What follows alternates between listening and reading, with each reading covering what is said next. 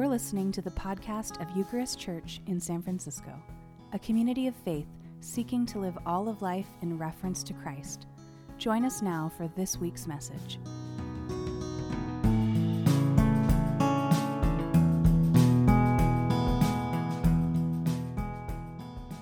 Hi, this is Father Kyle. A quick note before you hear this week's sermon. Due to a technical difficulty, we failed to get the first 30 to 45 seconds of the sermon recorded. As the sermon picks up, Father Ryan is just beginning to explain the context of our gospel passage for the day. Enjoy. So, all this happens in chapter 11. And then in chapter 12, we're told about how Mary and Martha get the idea of throwing a little feast in honor of Jesus and in celebration of their brother's second chance at life. Mar- Martha, uh, true to what we know of her uh, from the other accounts in the Gospels, took care of preparing and serving the food. Lazarus, freshly back from the dead, was at the table kicking it with Jesus, functioning as host. And John indicates that others were present there as well, presumably the 12 apostles, uh, since they pretty much came with Jesus wherever he went. And so it was in the midst of this joyous dinner party that Mary did something that grabbed everyone's attention. She took out a bottle of perfume made from a plant called spikenard, which I have a picture of here, um, which only grows in the Himalayas at elevations between 10,000 and 16,000 feet. So it's kind of a rare plant here. And because of the distance from which it came and the difficulty of harvesting it and producing it, nard was quite expensive. This was a luxury item. John, as the narrator, tells us that it was costly, but it isn't until a few verses later that we find out how costly uh, when Judas refers to its actual value. It was 300 denarii. Now, most of us don't know much about first century monetary units, so that doesn't mean much to you, but for reference sake, a denarius was a day's wage in the first century. So you're talking about roughly a year's worth of salary go ahead and translate in your mind um, how much you make in a year and think about that, and then you can get a feel for what Mary is actually doing in this moment here. So, in the middle of the meal, Mary takes out this exorbitantly expensive perfume and she cracks it open and she begins pouring it on Jesus' feet. And then she does something that would have been absolutely scandalous in her day. She uncovers her hair, takes off the covering, something that women would never do in public or to anyone who was not their husband. She not only uncovers her hair, but she lets it down, and then she begins wiping and cleaning his feet with it. Now, feet are pretty much universally disgusting to us. But feet in a time and place where most people, if they could afford shoes, only had sandals, so everything's open toed sandals, and where there is very limited access to bathing facilities, and where there's no medicine to address infections, these are the kind of feet you don't want to touch. I know we think highly of Jesus, but I can promise you that his feet were disgusting. But here is Mary pouring out liquid, which is more valuable ounce for ounce than gold, on Jesus' feet. I just want you to picture the scene for a moment. Everyone's eating dinner, and it's a joyful time together, and they're savoring delicious food and sipping the best wine that money could buy. And then Mary does the stunt breaks open the bottle of perfume and starts acting in a totally bizarre manner. If you're there at the, at the table, it's impossible to ignore what's going on. The smell of the perfume floods the room. And everyone is watching as a woman begins to do something incredibly inappropriate to a man who is not her husband. She seems completely overcome by emotion while she appears to do something totally unreasonable. And to make matters worse, Jesus lets her do it. He could have stopped her. He could have pulled his feet away and gently told her that it was inappropriate just to you know, save the perfume for another time. He could have done any number of things, but he doesn't. He, can, he allows her to continue, maybe even welcomes what she is doing. And so everyone is watching what's going on, and the, and the tension in the room is slowly building. It's pretty thick silent. And then finally, Judas breaks the awkward silence. Rather than directly confront Mary's socially inappropriate behavior, he says something that on the surface sounds very ethically oriented, uh, very high minded, something that might make him appear to be noble. But there's a dagger that's hidden in his comment. His, he, his comment appears to be directed at Mary, but its actual intended recipient is Jesus. You see, in his mind, Judas has already dismissed Mary as absurd, as unreasonable. She's just a foolish woman to him. But Jesus, well, Jesus should know better. And so Judas asks this question Why was this perfume not sold for 300 denarii and the money given to the poor? At one level, it seems like a pretty straightforward question. But at another, it's a totally loaded question meant as a jab. So here's my translation of what I think Judas is really saying to Jesus. You say you care about the poor. So, how can you sit here and let a woman disgrace herself while pouring out an entire year's worth of salary on your stinky feet? The narrator of the Gospel of John makes it clear that in a parenthetical comment that follows that Judas had no noble thoughts in his mind when he said this. He was just greedy. He was a thief, according to John. But I have to wonder how many of the others in the room were thinking something along the lines of what Judas said. Maybe not so much about the money having to go to the poor, but about Jesus allowing a woman to act this way allowing a woman to adore him in this gratuitous manner. And not just allowing, but even defending what she does. This scene is, without a doubt, the most awkward moment recorded in the Gospels. And it must have made quite an impact on the disciples because all four accounts of Jesus' life preserve a version of this story. Interesting. Long after Jesus had died and risen and ascended to the Father, the disciples were still thinking about this particular moment in the life and ministry of Jesus. It's the kind of thing you can't get out of your mind, it sticks out. It pushes against the paradigm of what seems normal and reasonable. And even today, when we read this story, Mary's behavior seems to us to be bizarre and strange. She seems unreasonable, maybe even borderline inappropriate.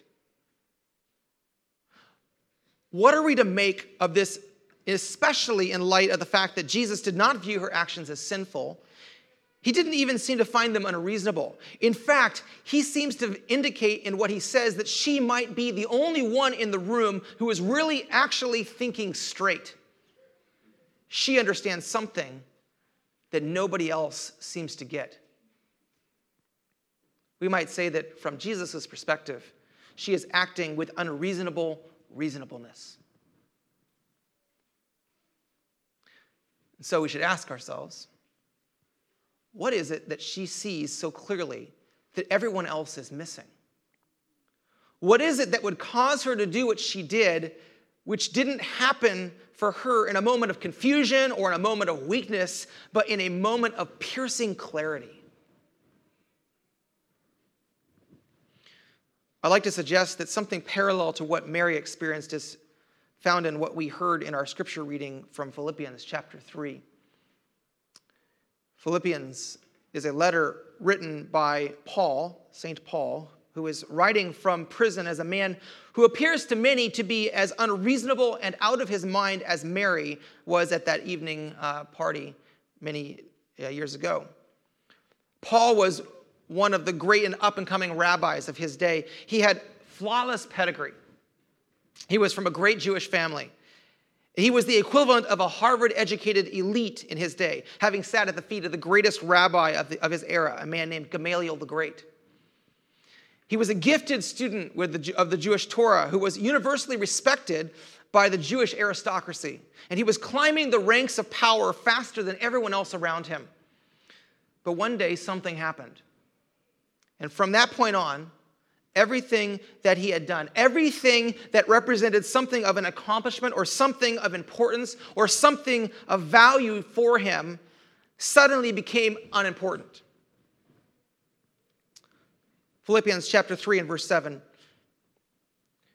After he had described, uh, after he's described a summary of his flawless pedigree and his great accomplishments, he goes on to explain to the church in Philippi how he now views these things. He says this Yet whatever, I, whatever gains I had, these I have come to regard as loss because of Christ. More than that, I regard everything as loss because of the surpassing value of knowing Christ Jesus, my Lord. What he's saying is that all of these things about his life that he thought were assets, all the things that he thought advantaged him in some way, all of the things he had sought to build his identity around, all of these things he viewed as nothing. They didn't matter. He goes on to say in verse 8, For his sake, that's Jesus' sake, I have suffered the loss of all things, and I regard them as rubbish. And if you remember the old King James version, it says there, dung, which is what the Greek word means. He considers it nothing more than a pile of crap. In order, he says, that I may gain Christ and be found in him. When Paul met the resurrected Jesus that famous day on the road to Damascus, it completely and totally altered his understanding of the world. From this point onward, his entire notion of what was reasonable and what was unreasonable was turned inside out and upside down. Something about meeting a man who had come back from the dead shifted the logic of everything about life. Suddenly, everything was crystal clear. And what he saw was that only one thing, only one thing in life mattered.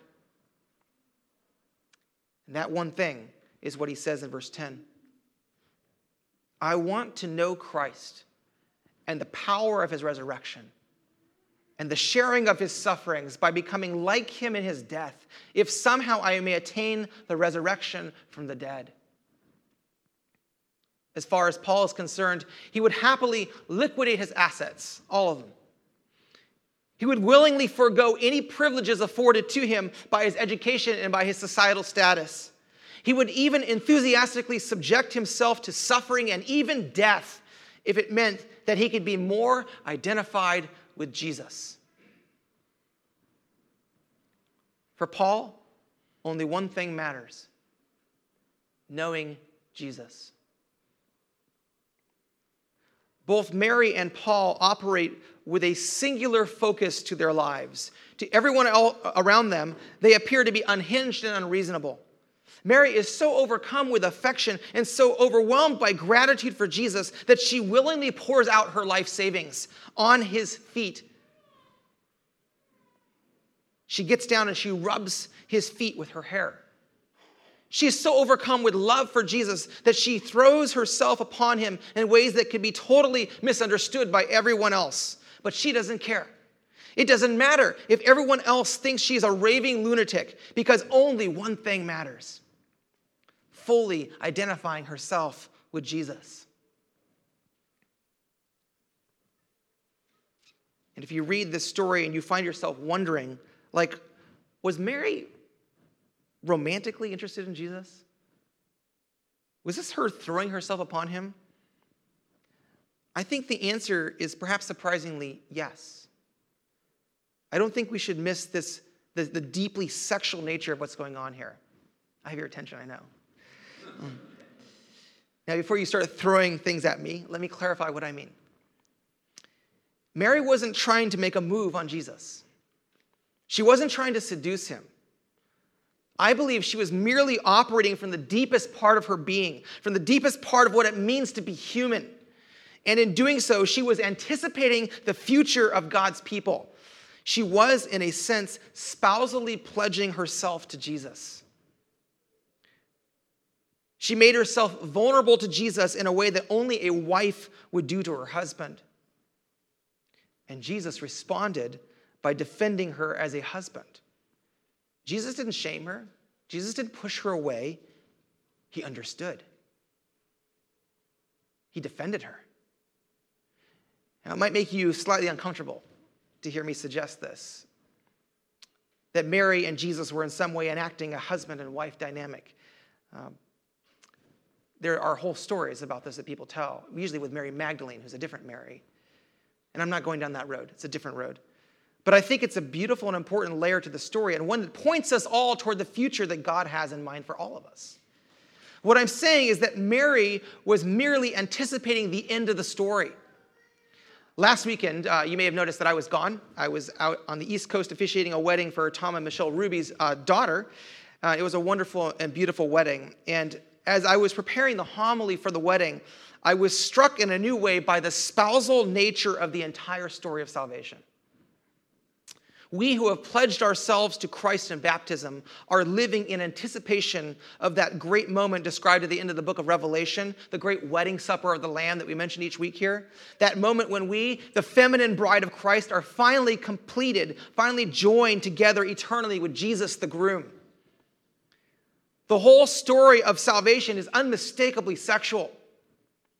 It begins with a wedding between the first man and the first woman, Adam and Eve, we call them in, in, the, in Genesis. And it ends with us becoming one flesh with Christ, united as a bride and groom who vow to remain as one flesh until death do us part, except in this case, there is no death, and thus no parting. And so, what Mary was doing, whether she fully comprehended it or not, was entrusting herself to the great lover of her soul. She was donating herself fully and completely, like a bride on her wedding day, to the one who came to donate himself completely for her. She got it. Long before the 12 bumbling idiots that we call the apostles figured out what was going on, Mary alone seems to have grasped the heart of the gospel. She alone seems to have absorbed the purpose of Jesus' incarnation. She alone understood the heart of God. And whether she could articulate everything that she felt in words or not, I don't know, and actually I don't care, because her courageous, single minded, passionate, all in response to Jesus proclaims the gospel louder and clearer than any carefully worded and well reasoned doctoral dissertation ever could. She got it. And the question is do we get it?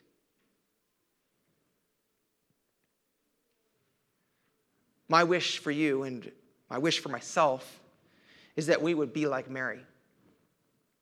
That we would be single minded in our passionate love for Jesus. That we would be fully, that we would fully and completely entrust ourselves to Him. That we would risk being seen as unreasonable. That we would, that, that, that we would endure being misunderstood.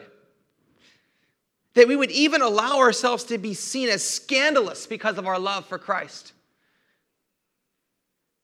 My greatest hope for us is that we would willingly and enthusiastically, like Paul, regard everything as rubbish in light of the surpassing value of knowing Christ and being found in him. A number of people who have visited our church over the past couple of years have told me that one of the things they appreciate about our church is the intellectual rigor, um, the way that we are serious about thinking deeply about the gospel to the best of our ability. And I must say that I'm grateful that we have a church where we don't shy away from loving God with all of our mind. I'm a bit of a nerd and I tend to be uh, intellectually oriented, as you probably have discovered. But if I had to choose, if I had to choose between being a church that was intellectually rigorous and deeply reasonable, or being a church that was passionate, that passionately loved Jesus with an unreasonable love like Mary, it's not even a question in my mind. Hands down, I'd choose the pattern laid out by Mary. And the reason is that the gospel is not primarily a set of ideas, it's a relational reality. You could possess all the best thinking in the world about marriage. You could read books and become an expert on marital dynamics. You could develop models and systems and training programs about marriage, but none of this is a substitute for actually loving and trusting another person. And what Mary reminds us is that everything about the gospel comes back to vulnerability, to love, and to trust. In response to the total self donation of God to us in Christ, we, you and me, each of us here, are invited to give ourselves wholly and completely in return, just as Mary did that evening 2,000 years ago at that awkward dinner party in Bethany. And so, may we truly embody the unreasonable love demonstrated by Mary. In the name of the Father, and the Son, and the Holy Spirit. Let's take a moment.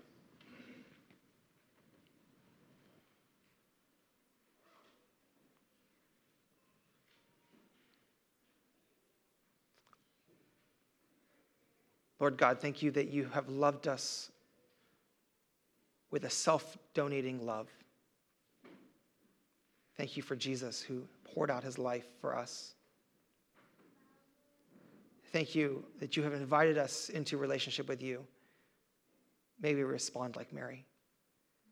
May you remove every barrier in our lives, our own pride especially, any accomplishments, any wealth, anything that we consider to be an advantage or an asset in our lives. May we consider it to be nothing in light of knowing you and being found in you. Will you make us, will you make this church a church of passionate love for you? This we pray in the mighty name of Jesus Christ. Amen. Thank you for listening to the Eucharist Podcast. For more information, you can visit our website at eucharistsf.org.